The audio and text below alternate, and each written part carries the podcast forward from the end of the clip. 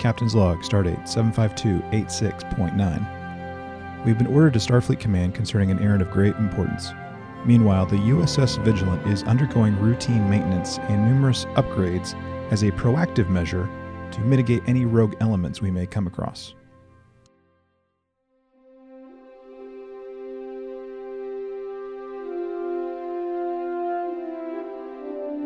This episode of These Are the Voyages is brought to you by Little Mermaids and other assorted tchotchkes.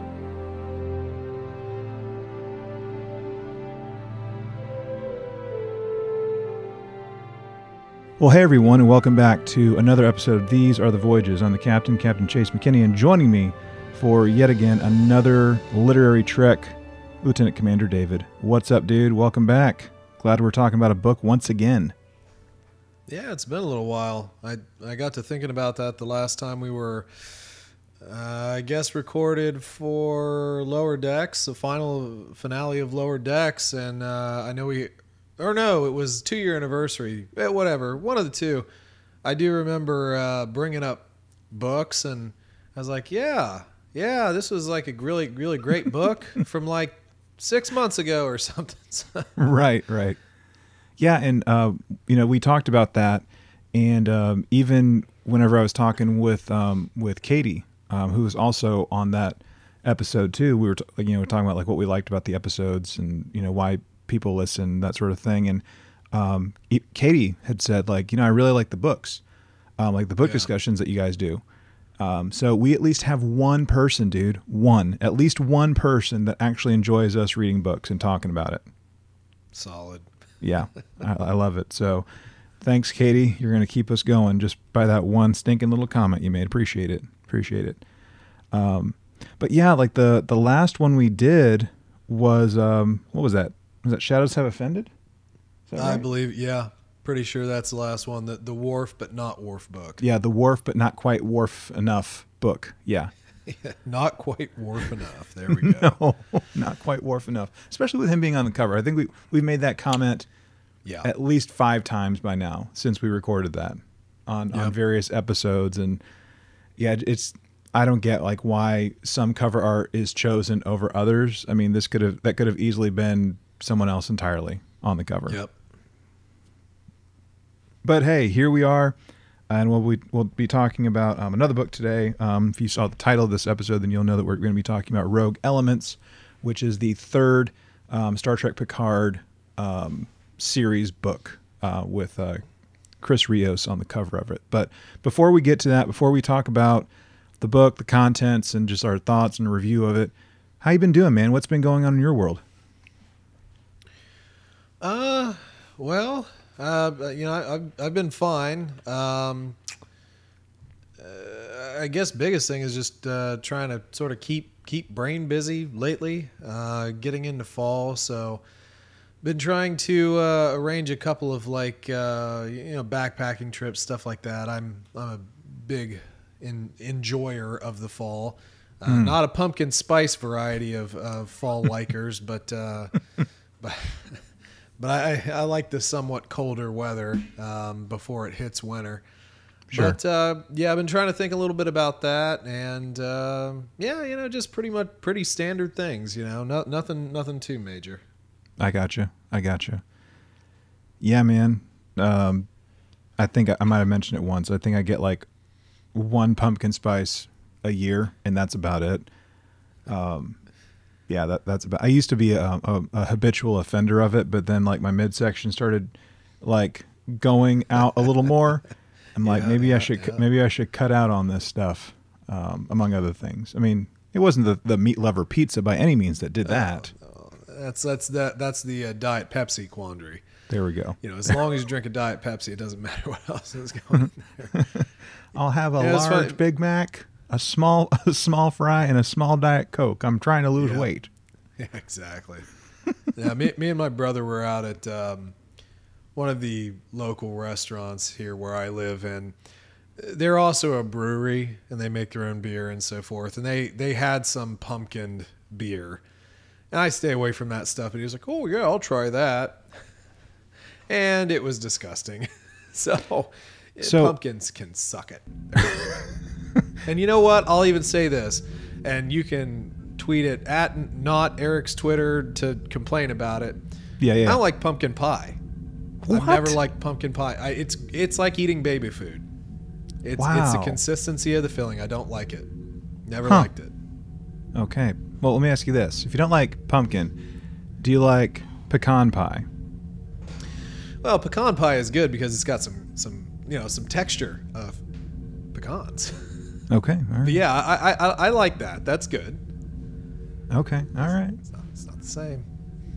Man, you know which which pie I've never. I think I might have had accidentally thinking it was, um, it was pie. It was um. Oh my goodness, Chase, why did you bring it up if you can't remember the name of it? Um, it's like something milk pie. Does that sound familiar? It looks like a it looks like a pumpkin pie, but it's not. I'm not sure.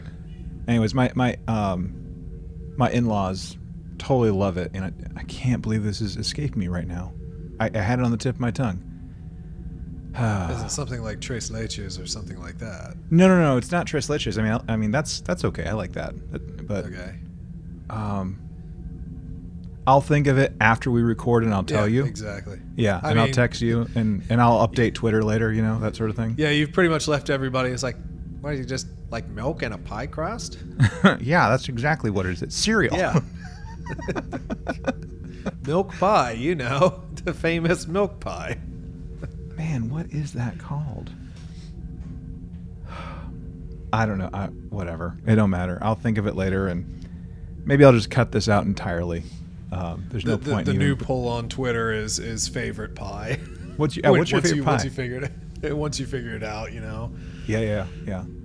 What is your favorite pie? Since we're talking about it.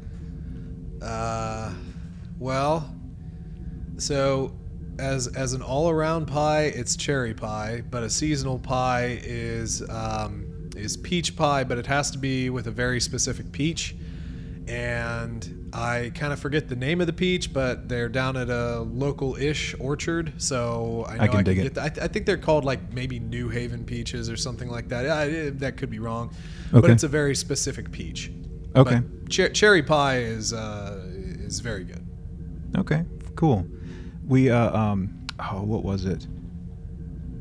Uh, years and years ago, when I was going to be an area director at summer camp, uh, we had to go to this thing called National Camp School. It was part of um, the accreditation process for um, Boy Scout summer camp thing, and um, I lived in Michigan at the time, and me and some other fellow camp staffers for that summer, we drove down to um, Osceola, Missouri, and, at, and we stayed at this uh, camp for a week where we did like our respective trainings. Mine was for outdoor skills, and during the breaks, we would have like during the day, like we would hop in someone's car and we would go into this local town.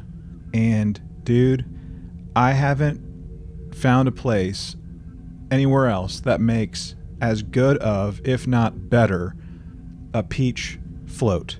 This peach float was the bomb.com, dude. Like it was so good. Have you ever had a peach float? Just out I of curiosity. had a peach float. Uh, Oh my gosh. It was like this so like the thing that they used in it was like this um it's like a peach soda and then there were like okay. peaches and then of course like some ice cream something or another in there.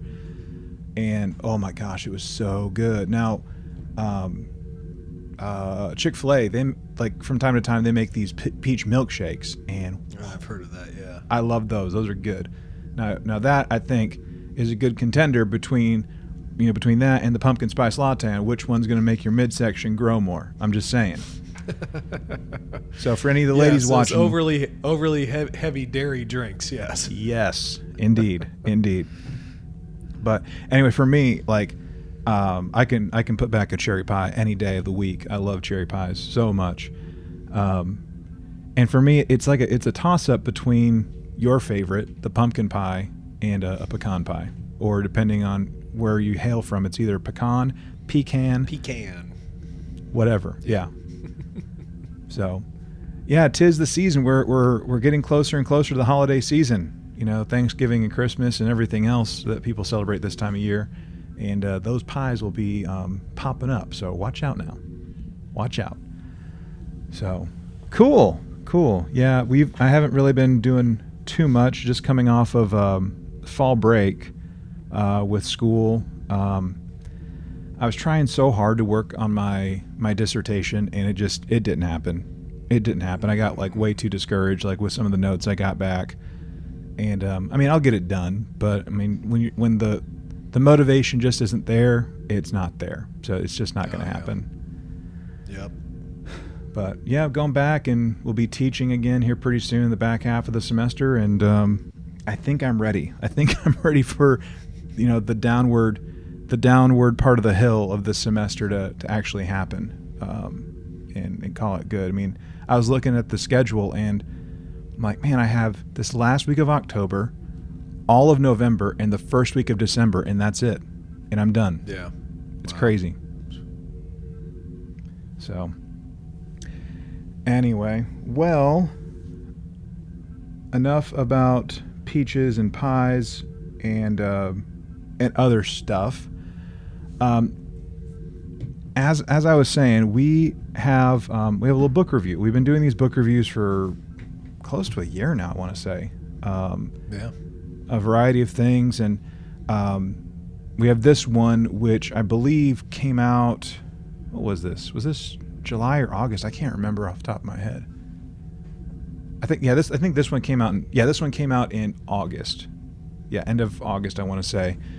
And um, like I said, this is the third book in the Star Trek Picard series, and um, we have uh, we have several more that are going to be coming out.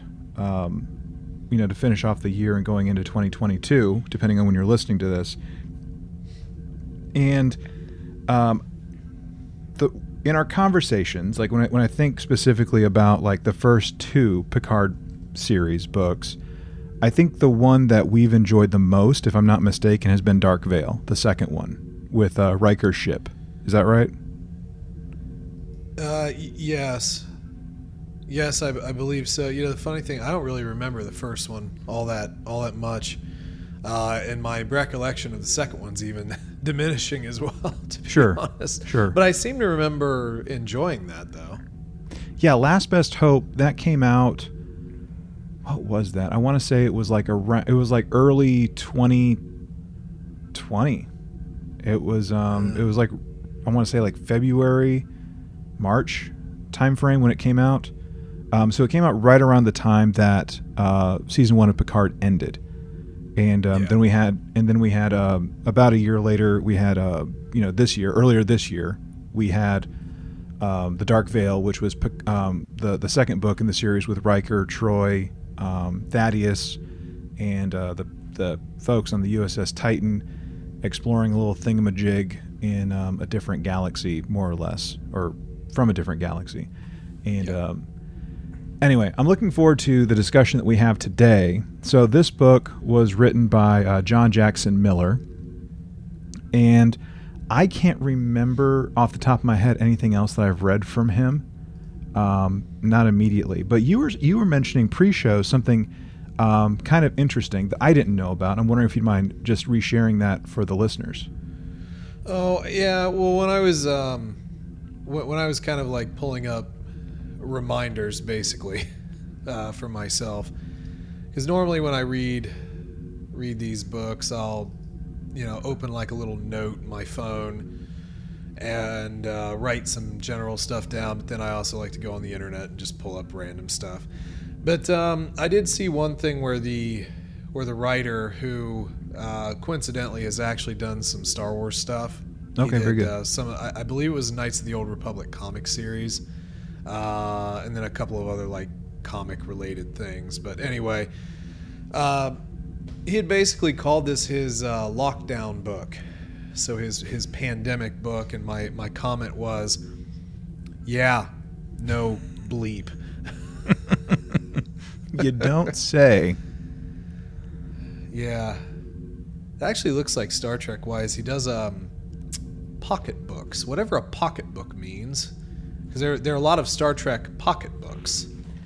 So, I'm I'm not hundred percent sure if this is what qualifies it as a pocketbook, but all the pocketbooks I've ever seen, David, have been like the smaller ones, right? Like these smaller, like handheld, they can probably fit in your back pocket kind of books. Um, and don't judge me for this. Oh wait, hold on. So this is weird. Um, so, so I guess so. Pocketbooks is just a publisher. Um, Oh, But, is that- like- is that what you're saying, publish? Well, it, no. The the only reason I say that is like on, on a couple of these. So like Star Trek Titan, and then it's like a story apparently within it, absent enemies. So like he did like what a chapter in this. I don't know how the book went. Star Trek: The Next Generation, Takedown. Hmm. it's like a I don't know variety. I mean, what what, what exactly are we doing? We just having like people writing s- s- little little itty bitty chapters. I don't know. It's kind of interesting, but he, Yeah. I mean, he's had some Star Trek content though. Yeah, he wrote. Um, let's see, Star Trek Titan: Absent Enemies, uh, Star Trek Prey: Hell's Heart, The Jackal's Trick, The Hall of Heroes, um, Star Trek Discovery: The Enterprise War, which came out in 2019, and then of course the book we're reviewing today, uh, Rogue Elements. Hmm. Oh, and he did a little Indiana Jones and the Kingdom of the Crystal Skull uh, Dark Horse comic back in 2008. How about that? There you go. Interesting. All right. Oh, it looks like he wrote um, a book that you probably enjoy the heck out of Star Wars Canto Bight The Ride. We all know how much you love uh, Star Wars Las Vegas. Yeah, that was a that was a barn burner right there. If I've ever read one. But here's the thing. Okay, so just talking like um, overarching, and, and by the way, I know we're we're just kind of talking about like some facts and whatever right now, but um, you had mentioned on your show about uh, one of the books that you reviewed about how it was written um, and how it kind of read. And with this one, there are 71 chapters. 71 chapters in this book, 404 pages, by the way, uh, which I think Yeah, is ha- like 15, 16 some odd hours on audiobook, if I'm not mistaken. yeah, how many times did you did you enjoy hearing La, uh, La Serena in space, La Serena in space, in space, space? Every chapter. yeah, I got I got sick of that real quick. By the way, yeah, this was this was seventy one um, seventy one chapters, and the chapters aren't particularly long at all. It's, it, yeah, it's kind of written like a comic book. I- If I remember correctly, oh that that book that I might have been complaining about was it was the second. High Republic books. it was the second one, whatever that one was. Dark Rising or something like that. Uh, the Rising Storm. Sorry. Rising Storm. That's yeah, because the author was a comic book writer. Yeah. So yeah, yeah, and that had many many chapters from PO di- different POVs of the same event, which I totally love, and by love I mean hate. Well, okay, so that's the thing that okay, so like with like changing point of views, um, I don't know if you ever read it or um, how many of our listeners have have read it, but um, the Divergent series. Have you? Did you ever read that by chance?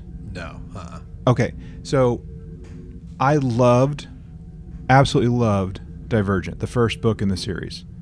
Fantastic book, certainly way better than the movie. Um, second one um, was it Insurgent, I believe. It was it was it wasn't anywhere near as good as the original, and that's usually what happens. But like the third one, oh my gosh! Like here's what happens, and this isn't really spoiling anything, but the way that the author structured the third book was you're changing point of views every other like every other chapter. So it's like main, main character A for chap odd numbered chapters and main character B for the even numbered chapters and it's just annoying how it happened. And uh, but yeah, like constantly hearing La Serena in space and whatever, it gets real old real quick. So before we go any further though, uh, before we actually start really talking about content, This is your spoiler warning. We're going to be spoiling some stuff, but not hopefully not too heavily because we still want you to go read it and enjoy it. But um, just consider this your your point of no return. If you haven't read it or listened to it, hit the pause button, come back to it, or just keep listening if you don't really care. That's cool too. I don't whatever floats your boat. Um, okay, so this the the chapter one, part one, chapter one, right? Um, starts out. Um, I'm actually back up. Historians note that says the events in this story begin in 2391, four years after the death of the Romulan star, and one year right after the events um, aboard the USS Ibn Majid that resulted in Cristobal Rios's leaving Starfleet. So 2391, which is also eight years before season one of Star Trek Picard. So just to kind of put that in in, um, in perspective. So we we get like an origin story essentially of how he comes about um, leaving Starfleet more or less and coming upon the this new ship, this freighter of his, which he later names, which we, we find out. Um, Right. Does this work for you? Like this this origin story of sorts for him, or does it seem like I don't know? Does does it just not work? Oh, well, um, I, I, will say this as sort of a general statement. This is a. It felt a little bit more uh, real world look at somebody who is very down on their luck. Um, and doesn't really doesn't really have many wins. Um, I think, I, I think, it, I think it's perfectly fine to have an origin story for Rios. He's kind of the Cassian Andor of uh, of Star Trek. Um, and I like the I actually like the character a lot more after reading the book.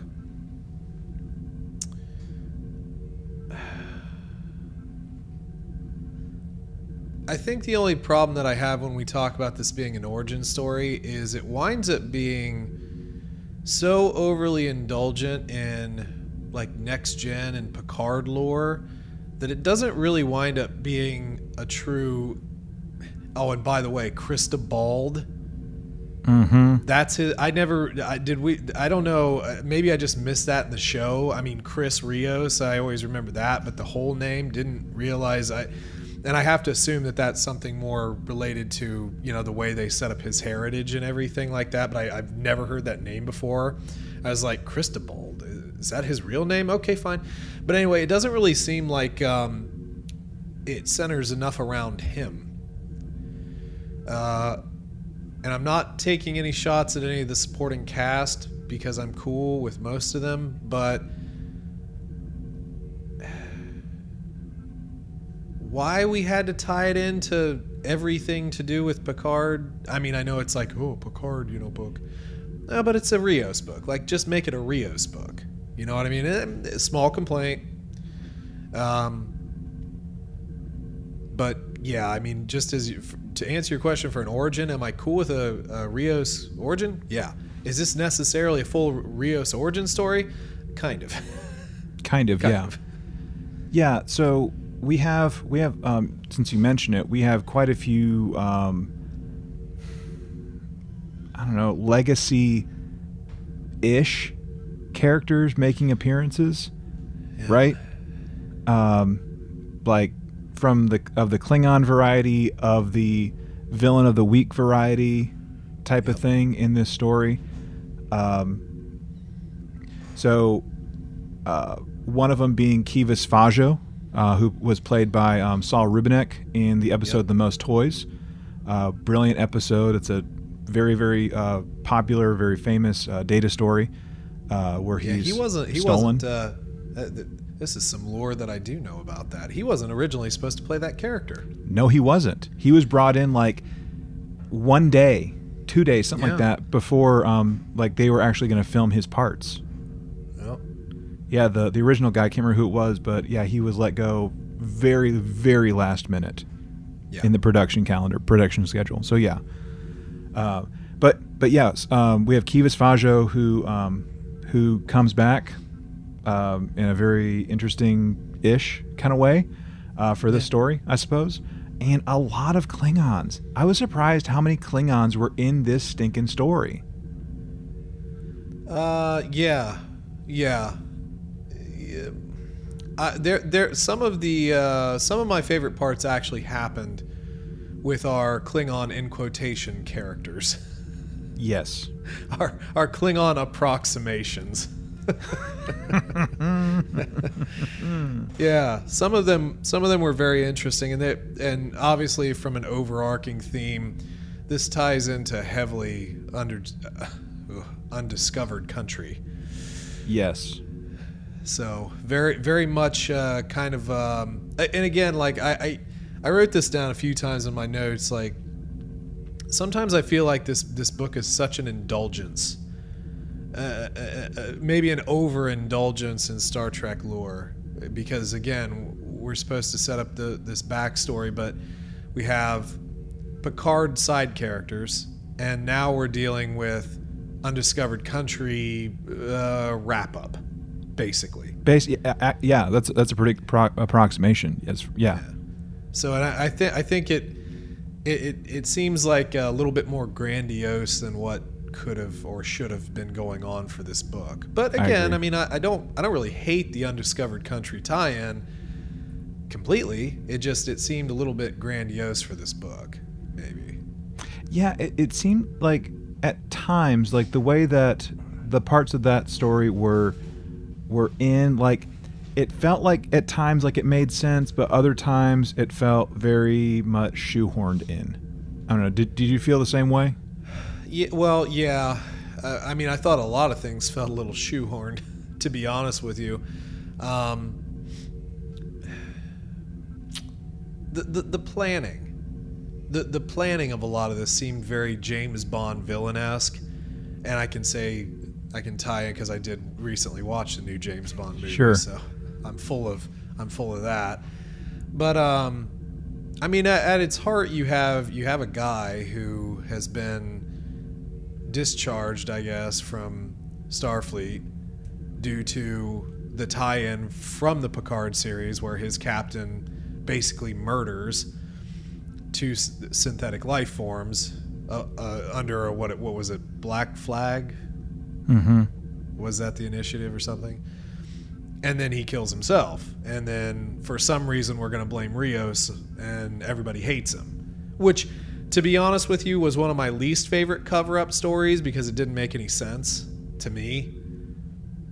We're just going to pin it on no, pin it on the captain who did it, and he he committed suicide. Just leave it there Yeah.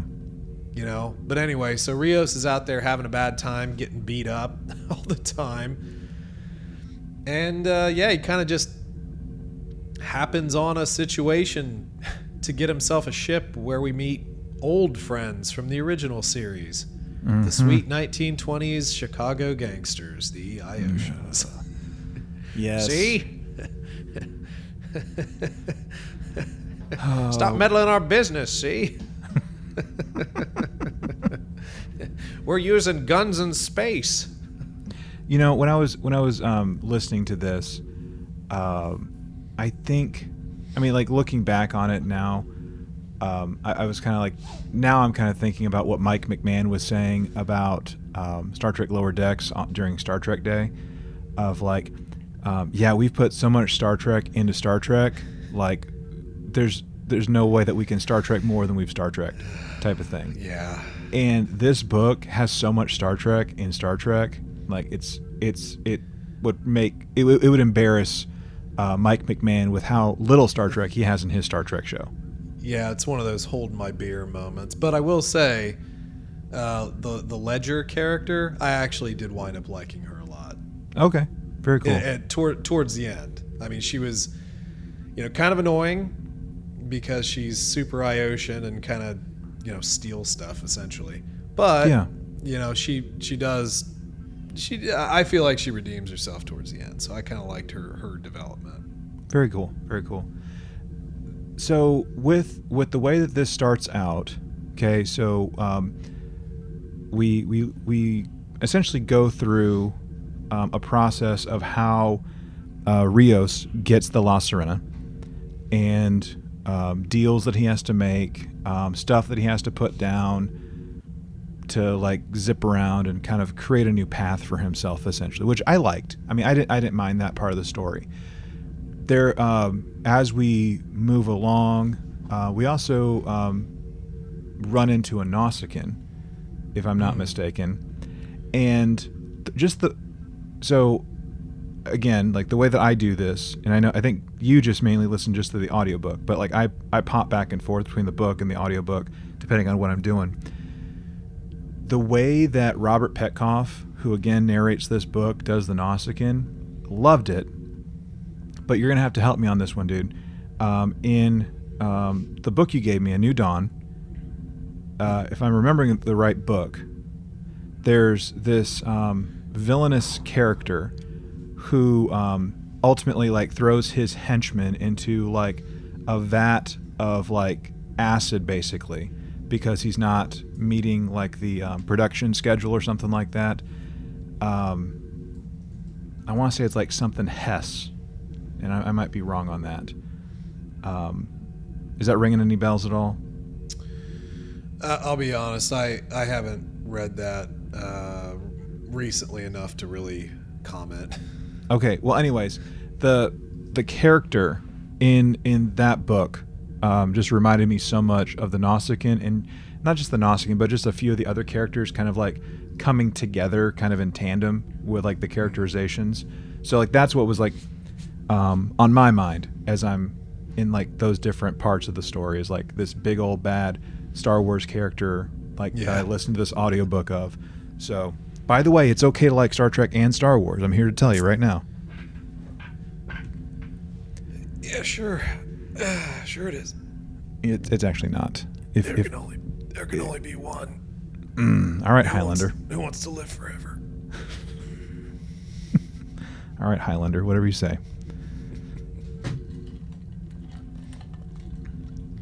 But, um, so we're we're we're moseying around. We're we're connecting with these um, air quotes Klingons, and that'll make sense once you read the book.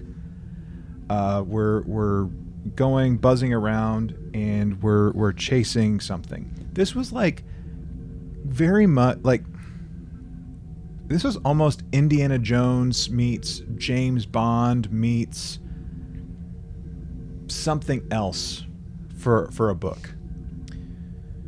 Yeah, it was a lot of fetch questing. It was, which Uh, we know Eric loves a good fetch quest. well, I mean, I, I- I think I think one of the things, without being terribly spoilery, but was a pretty central part of this was, and how you tie in all the characters is, um, uh, what did they call them? Uh, now that I say it, the basically the the hollow projections. What did they? What was its official name? Its art form name?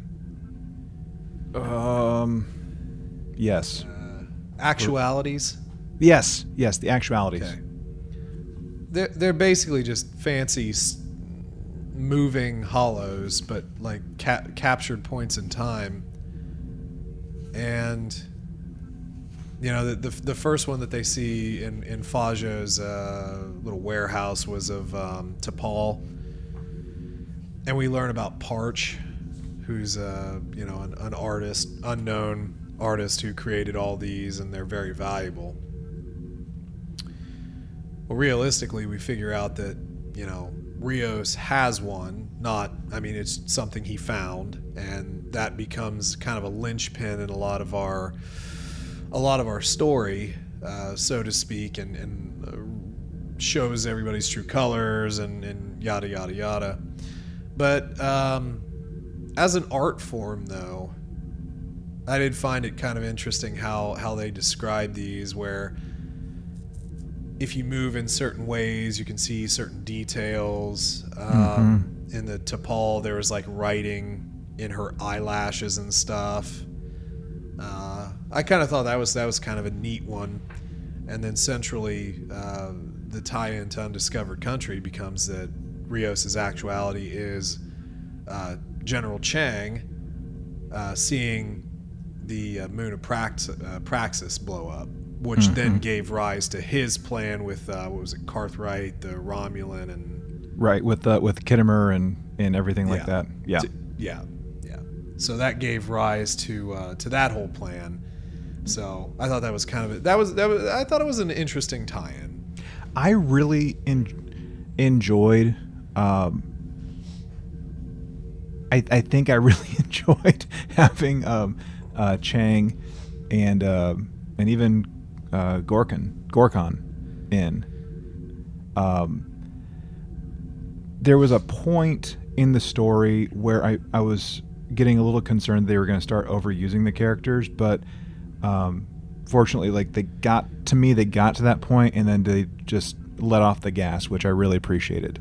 I actually think they did overuse them. Oh, really? Um, I, I guess ju- just briefly, it, it's a holodeck program.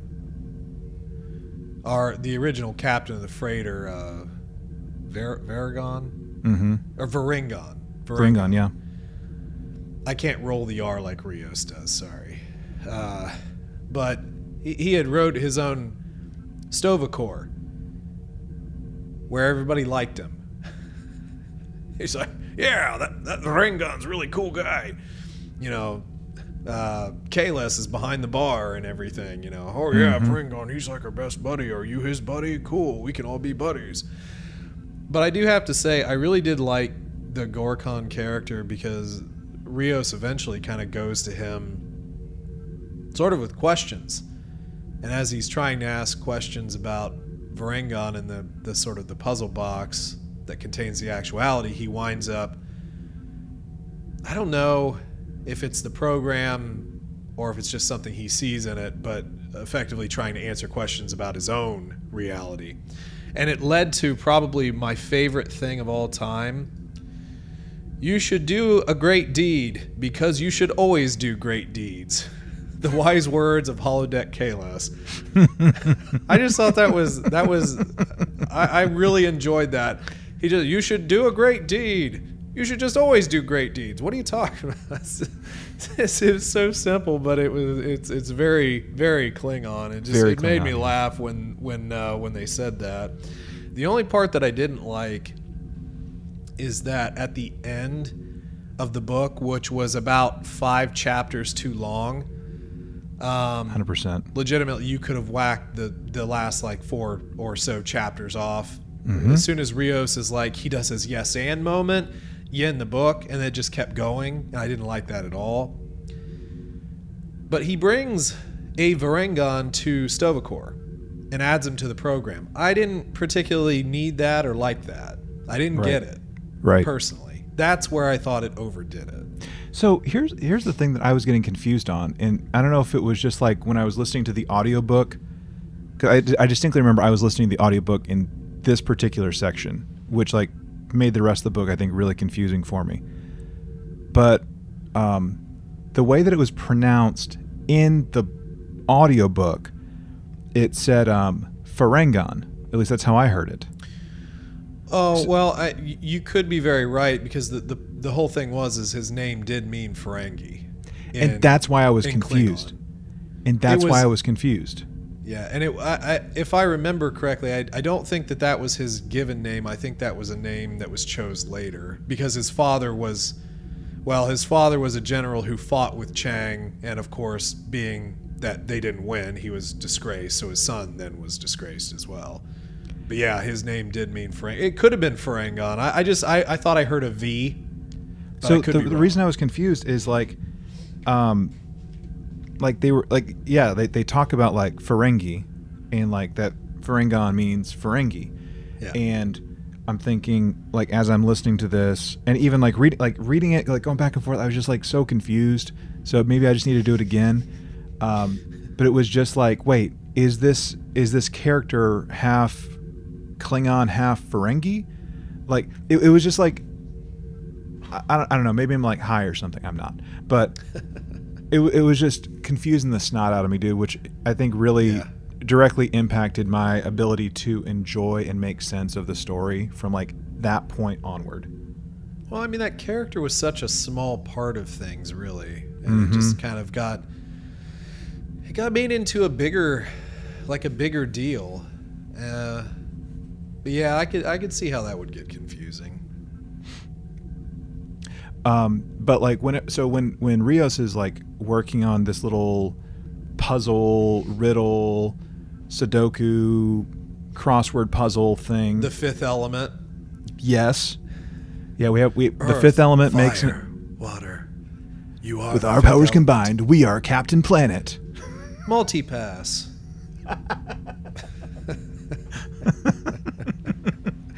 Yeah, that I was so I was thinking of Captain Planet and the Fifth Element whenever we were getting to like this part in the story. I will say that I really did enjoy. I I I, I don't know why I liked it so much, but I just remember like just being wide eyed and really really digging it when they were talking about like the elements, what the different planets represented um, back in the day, um, like which which solar entity, which solar bo- like body represented which element and stuff like that. Like very, um, what would that be? Would that be uh, Greek or Roman? I think it'd be more Roman. It doesn't Uh, matter. uh, yeah, I mean they they both had their thing, but it, it got sciency and philosophical. Chase, I mean it. it for, we've been watching too much Lower Decks. Absolutely, absolutely. Uh, but I mean that that was a, a standout moment for me in the book. I mean that's that's probably closer to like the middle to back half of of the story for the most Uh, yes, part. absolutely. The, the the front half of the book, um, the front the front part of the book kind of did drag for me a bit because Yeah. it was basically just Iotian stuff. Um, you know, working through effectively Ledger's kind of side business, and then sort of discovering the the the boss, so to speak. Um, you know, discovering Ledger's side business where they were making bootleg Klingon blood wine with like weird creatures and a mashy machine, Mm-hmm. which was really gross, by the way. That seemed like a very strange thing. Um, but yeah, the, it, it it drug it drug a bit, but essentially, Le- Ledger and Rios have to team up. That's that's the end result of the first part of the story. They have to team up. They both owe the boss lots of money, uh, and then they have to do another job, and then that leads to the middle part of the story, which is the middle part of the yeah, it's the the job, the big job in the middle part of the story, Right. sort of. Then we meet a couple Ferengi too. Always got to have some Ferengis in there. Was it why Hain not? and uh, Hain and uh, was it Sovak who was in uh, was it Captain's Holiday? Am I remembering that correctly? Where Captain goes to Risa, Picard Yeah. goes to Risa. Yeah. If that's really the name of that episode, I'm pretty impressed with myself. I'm Picard goes to Risa. Yeah. Captain's Holiday. Yeah, we were just Uh, talking about what um, Eric was going to wear on a Star Trek cruise. So I mean, very good. Oh, that's yeah. it's from that episode. That's probably why I remember it. yeah, and so, so Sovak comes in again, another Picard uh, tie-in. Um, oh, one thing I did want to talk about, uh, see if you enjoyed it. They did it several times, but one of it was most notably very early on when we had this almost chapter unto itself explaining the Iotians again. Like I kind of felt like we didn't need to do that. yeah, I, I didn't. I didn't get it. I didn't. I wasn't too crazy about it, but I was like, "Oh, cool, we're bringing them back. Awesome!" Like that. That was that was it. Well, it, we don't really do that. I mean, normally when we have these books, there there's tie-in characters or races that you're just kind of either expected to know or you're expected to go look up. We're not giving you an expert out of like the Starfleet manual thing. Mm-hmm. So ju- that that was a bit weird, and I also thought it was a bit weird when we we started like reading out Picard's fake book. Yeah, I mean, I, I hear what you're saying about like the Iotians and like the the primer of sorts that we had in the book, um, but the different excerpts that we had from the basically the autobiography of Jean Luc Picard, basically, Uh-huh. um, I actually kind of like that. Um, I thought there were, I thought there were some pretty good quotes, um, some pretty good statements in there, but um, I think there was like maybe one or two too long because I mean they were like kind of like divvied up fairly evenly throughout the book, but um, they could have like you know e- like eased back just a little bit. I think. Yeah, I, th- I mean, I think so too. I, I think uh, given this, Rio should have had a lot more to talk to Picard about when he first met him. It's like, hey, hey, you remember that one time when uh, when I I got a letter from you? Look, I got this letter from you, and I did stuff with it. And I met Kivas Fajo, and I totally kicked his butt. You know, it was great. Mm-hmm. Mm-hmm. Thanks for the advice, Dad. I mean, Picard. Appreciate it. Yeah. Okay. Like that's the thing. Like, um, uh, you know, we we know how they meet in the in the TV show, Yeah. and I mean, even like this with I think it was like the epilogue or the afterword, whatever it was called in the back of the book. It kind of starts to talk about like the the ideas I think behind this story for the most part, and like knowing that things are going to be coming into play. I, j- I don't know like why like there, there was just a disconnect obviously between like the book and like what happened in that episode of, of star trek picard um, you'd Yeah. think with someone that has as much hero worship for picard that he would be a little bit more of a fanboy when they met rather than like the standoffish guarded individual that he was in the episode. Yeah, yeah, you, you would you would think. Um, but again, like when you when you talk about tie-ins, I think you have to do them like one way, and then really the other kind of tie-in thing we hit we had here that you could have utilized for a lot of this information was the constant conversations with Raffi. mm-hmm You know, who's what what do they call it? Snake snake leaf? Is that what it was, or what is she what is she smoking? oh um yeah i think that sounds right um, oh my gosh people listening to us probably hate us right now Space weed. uh, I- I, do have to say though, like, as sad as Raffi's whole like story got, I do kind of like that we're able to put that in here though. yeah snake leaf some, some, there you go. I, I just think sometimes Star Trek can be almost like the the too perfect at times, and and sometimes it's good to see like wholesome kind of like people who are a little down and out, but they're not like turning evil. You know, Raffi's just really sad. She's lost her husband and son, and she's just smoking dope in her trailer out in the desert because her entire life was turned upside down because she backed the wrong guy effectively rios uh, got framed for some reason and you know now he's playing which coincidentally if you're cool about talking about the guy's character he's a little i mean i- i- if we were uh, if we just lived in twitterverse he'd be a little problematic i mean old boy is uh, uh he's he's almost like the caricature of the old style like movie latin lover you know Mm. this is like this is like getting into fabio's romance tale uh, oh yeah would you like some aguardiente?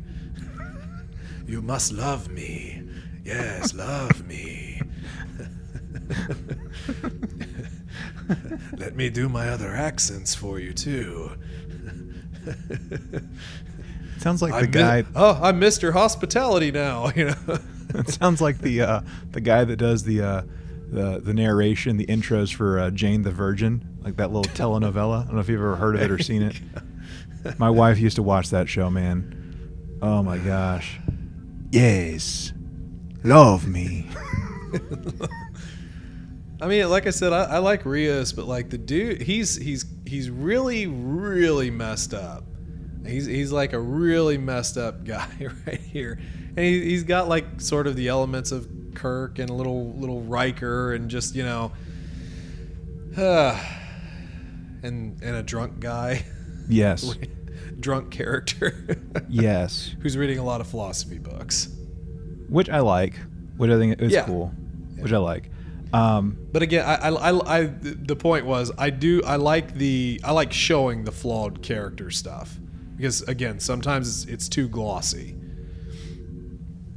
which I think like that was like something that Gene never wanted with like you know the people on the Enterprise, and we saw like after his death, obviously, um, you know, during the the ne- and, and towards the end of the next generation that. Uh, that that started to change, which is why you started seeing much more conflict, um, more more on the nose, like in Deep Space Nine and into Voyager, and I think we can get into a habit, and, and I and we I, I talked about this with someone um, on one of the recent episodes, that we get in like this this like um, I don't know like this this pissing contest basically about uh, what is true Star Trek, what is real Star Trek, and you know like is it one where it's like butthole drama? Well, maybe not. is it is it conflict? Well, yeah, you have to have conflict to move a story along for crying out loud. But who does the con- conflict um, center around? You know, Gene wanted it to be around the aliens and us as the humans in Starfleet being like the ones that can like work through the problem. Um, anyway, where, where was I even going with that? Well, uh, um, uh, but I'm- but like I'm- with Ra- with yeah. Raffi, with Raffi, you know, like or or um, Raffi with um with Chris, with anyone, um, Jurati. Um, you're seeing that more often. It's much more closer to home. It doesn't make it less Star Trek. It just makes it a different kind of Star Trek. Is what I'm really getting at. Right, and, and the and I, I guess kind of tacking on to your point though, I, I do think that you have to be careful about not making it every character. Right. you need to make your characters likable for crying out loud. Yeah. You can have conflict, but it, it just can't be every every single character just having this near fatalistic conflict, which I mm-hmm. think unfortunately is kind of what we got in Picard a bit. Like at this point, I don't want to say disgraced, but kind of disgraced ex Admiral Picard, who's been thrown away by Starfleet. Broken Rios, that now we know a little bit more about. Uh, Snake Leaf Raffi. Uh, Doctor, uh, what was her? her Jurati. name? Agnes Jurati, Jurati. who's yeah, who's secretly like A the murderer. worst person on the ship. just the Mhm. worst. And then we just like, ah, she's fine. Um, and then his plethora of uh, uh, hologram, holographic crewmates, uh, which are, you know, is like, huh, would Freud love to take a look at you, buddy, with all of your with all of your multiple personalities. Sure. Uh, but yeah, I, I like some of the. I, I like real people, not necessarily manufactured conflict, but having real problems, real reactions. I do think that there's definitely a place for that, and I and I kind of liked it here. Yeah, yeah. Um, one thing, uh, th- there was like one part of the story that I really wanted to talk about, and I might be making a bigger deal out of it than it actually is. But I want to talk about all the emergency whatever holograms and the story behind that. Um, we we learn how the different um, emergency fill in the blank hologram came to be in this particular book. It's explained, and um, this is one something that this is something that I will actually spoil the heck out of um, because I think it's worth talking about. When Rios beams onto the freighter, essentially, there's um, there's a program that is uh, essentially wired into the transporter and just the, the, the ship systems in general, which scans every single part of him. Which I guess that's technically what a, what a transporter does, but it extrapolates thoughts, it extrapolates cognitions, and a whole slew of other things, and it populates these different holograms. Before I say anything else, tell me, David, what did you think about this aspect of the story? Uh, I, kind of haven't really even thought about it. How do I like that? Um.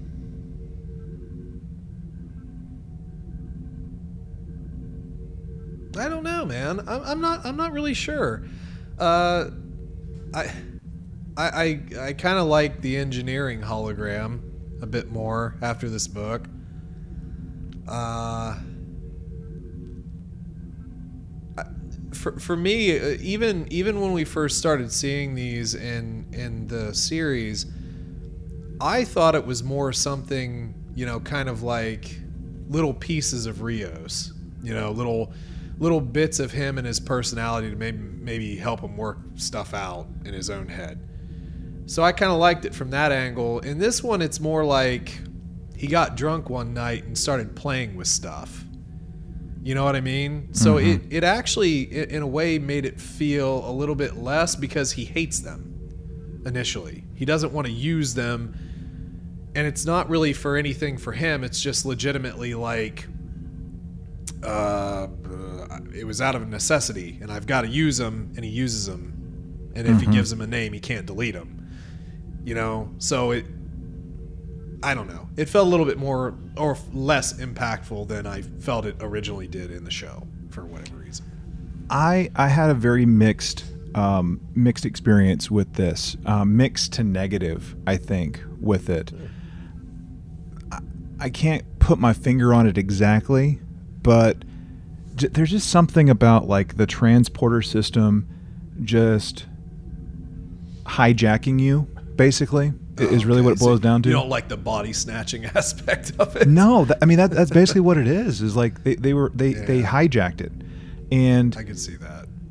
um, and like put it in a subroutine, basically. Like they took like various um, aspects of your psyche, like hijacked it and put it into the holosphere for it to Yeah. populate into this thing that your subconscious um, thinks of when it comes to like a concierge, an engineer, a navigator, a tactical officer, and um, it just didn't it didn't sit well with me. Um, now, saying that, I didn't like how it happened, but I like the characters. Okay, like I like the the emergency insert here, holograms, um, a lot. I do like them. I, I thought it was like quirky and kind of funny in the show, Yeah. and I still liked how they were used in the book. I just don't like how it happened. I don't like the explanation of how they came to be. That's it. Okay. Uh, yeah, I, I could I could see where you're where you're coming from there. It.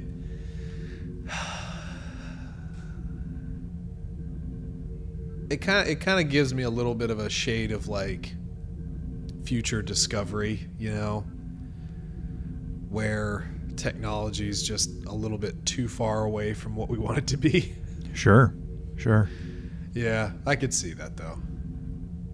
So anyway, I, I mean overall, I mean it was it was an interesting story for the most part. Um, it went by fast, but it went by slow at the same time. If that makes any sense to our listeners out there.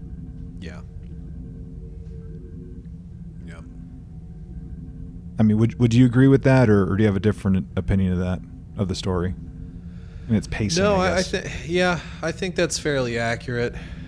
Um, there's no way that this should have been a 15-hour audiobook. no. I listened. I think that was the- a, a gross overindulgence. And no offense to Robert Petkoff, he is one of my favorite narrators, but it was like w- everything about it. it it's it's like it's like you sit down at a table and somebody puts like an 18 layered, you know, dark velvet German chocolate cake in front of you with like fudge all over it, and you're like, "Wow, you know, a little sliver of that would be very tasty." And they're like, "No, you must eat it all," like in uh, Matilda. You know, makes that that one big kid eat the entire cake. That that's kind of what it feels like. I'm just being force fed Matilda cake and uh, and I don't want it. I don't really want that much cake. I just want a small little tiny piece of it with, Yeah. with some ice cream. So Now, I will say that I did like having Kivas Fajo back. I really did. Um, I, I enjoyed his character in this book. Um, others might disagree, and that's that's fine. Um, but he's just like one of those like annoying, kind of meddling, just like thorn in your side kind of characters that you just you love to hate type of thing. And I, I just I don't know. I just liked him. Just the fact that there were um, like items to be collected and and you know treasure hunting type of thing. It just to me it made sense to have have Fajo in this. and the fact that it's about 20-ish years, give or take, uh, since we last saw him on the Next Generation in the Most Toys was great too, and like the explanation of how he's in here was great too. Yeah, I mean, I agree. Um, the only thing I didn't like is that he got another out at the end of the book. I didn't Sure. like that. Yeah, Um, sometimes you just have to cut it loose. And that really, again, it's just like the last couple chapters, they were so unneeded. Like, do I need to know that Vash was was here? No. I don't need to know anything more about Vash. No, if, oh, but you know she was in Picard's Holiday too. You know, you don't remember her, man? She was with the Q. Yes, I know who she is. I know exactly what she is and what she's been doing. I don't need to hear her in this book right. oh, you know, but you don't uh, don't you remember the the apple getting transported? It was totally yes, I know it was totally her, and I don't care about it. I don't care that she's off collecting stuff with the Nausicaan. I don't care. Um, it just seemed like a, again, it's like another layer on that overly rich cake. Yeah. And then just again seeing Fajo sort of getting his out again, uh, you know, it, it just it was like, ah, I don't need this. That's the only thing. I just don't need it. Yeah, sure, But he was he was a good he was a good uh, he was a good antagonist for sure. because because he's he's always he's one of those guys like, oh, is he gonna do better? He, is he gonna do better? Oh no, he's gonna kill people. We should have seen this coming. All right. Well, do you have anything else that you wanted to um, talk about to cover before we move into a little rating of this book? uh, I mean the. We, we, we didn't really talk about a lot of the art stuff, but you know what was her name, LaSalle and her her father, the the Maltese. So that ties into another episode of Next Gen, where it, uh, to, to borrow to borrow a, a, narra- a narrative um, exposition from this book, the Picard episode in which Picard seduces uh, a metamorph and then she will only be his forever, but will totally go with the Maltese guy. Uh, The perfect mate, I believe, right? yeah, uh, yeah, you you probably know better than me, but but um, I I mean, I thought that whole storyline was pretty cool. But but one last little thing about Rios and his personality. So this was a he was a commander, like a was he a full three pip commander? Yes, I believe he was. Yeah. So the three pip commander, he's first officer aboard the whatever the ship was called he was on. I never remember that ship's name. I don't care either. Um, Ibn Majid. No, I I told you I didn't care. but yes, you're right. Just so he's obviously should be pretty pretty crack officer. Know what he's doing.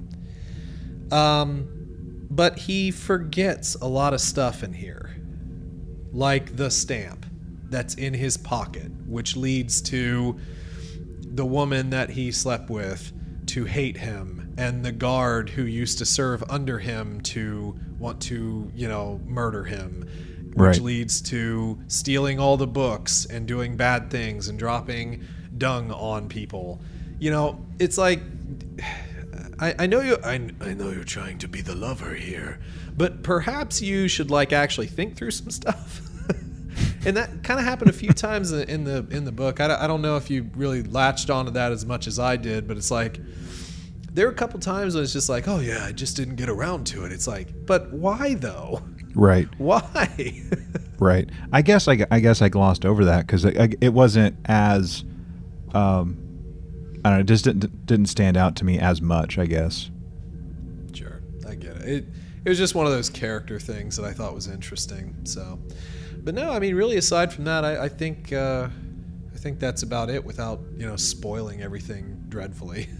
Sure. I mean, I mean, there's a lot more, right, in a 71 chapter, 404 page book to uh, to uncover. So there you go. Um, all right. Well, let's let's go ahead and rate this thing. Um, so out of five stars, right? I think that's what we do with books. Mhm. Sounds right. Um, so five being phenomenal, amazing, one being absolute garbage, drivel type of stuff. Want me to go first? Um, yeah, go ahead. Okay. Uh, let's see. There, there was a lot of this that I that I did enjoy. Uh, I'm not gonna. I, I don't want to beat it down too much, but there was enough that kind of just, um, I suppose, more annoyed me to drop it down a bit. I, I'm I'm gonna go with a 4.2. Um, Rios' stuff was very interesting, but again, to include my large multi-layered German chocolate cake of oversweetness, it was just it was just too much. It just Yeah. it had too much in it. They tried to stuff too much in it. My favorite parts were very small.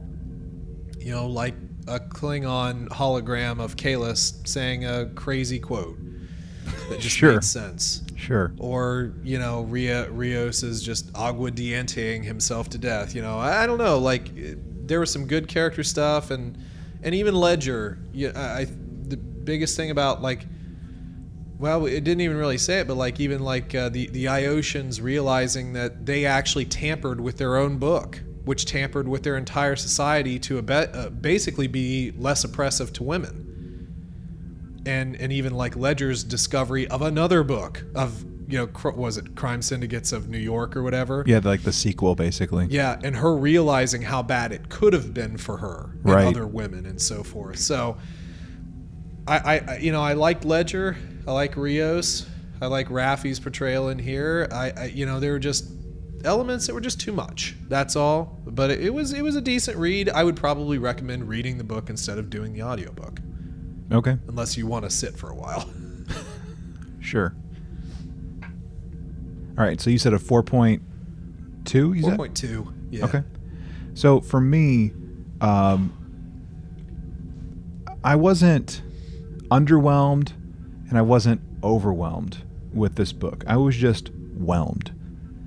And um, the beginning, so the beginning of the book was pretty good, but it moved at a snail's pace, I think.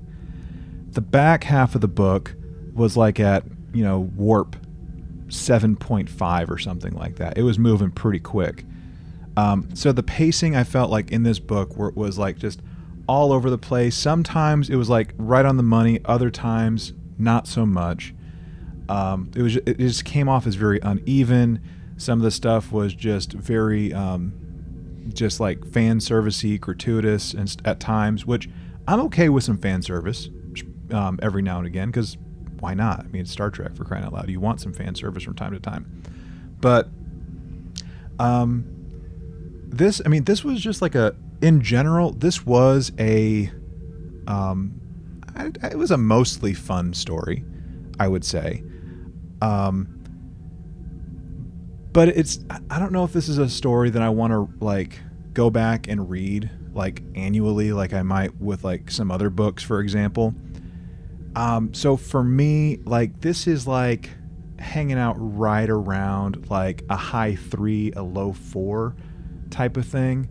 So like like a 3.9, a 4.0 out of five kind of thing is kind of like where I'm sitting with this. Um, I feel like there are there are areas that could have been tightened up. I feel like there were other areas that could have been loosened up um, and allowed for more like breathing room. But in general, this was this is a fun story. This is like um like just a like a popcorn, just kind of popcorn like flick of sorts. Um, so I mean, for me, it, it was pretty decent. It's um, um, Dark Veil is still my absolute favorite from the Picard series, and I think this one is more or less tied with um, with Last Best Hope, the first book in this series. So that's that's where I'm at. Like I'd say just a a four um, out of five for me. So, anyway, well, before we go, I want to talk about a Twitter poll um, since I got you here, dude. And I don't know if you voted on it or not, um, or if you've seen the results at all, but I um, I put together a poll on the Twitter, and um, I had it out for uh, several days, and the question was, which star which hashtag Star Trek Lower Decks Lower Decker will be the first to get permanent get the permanent promotion to lieutenant junior grade, and the options were Boimler, Mariner, Rutherford, or Tendi. there were 350 votes on this poll.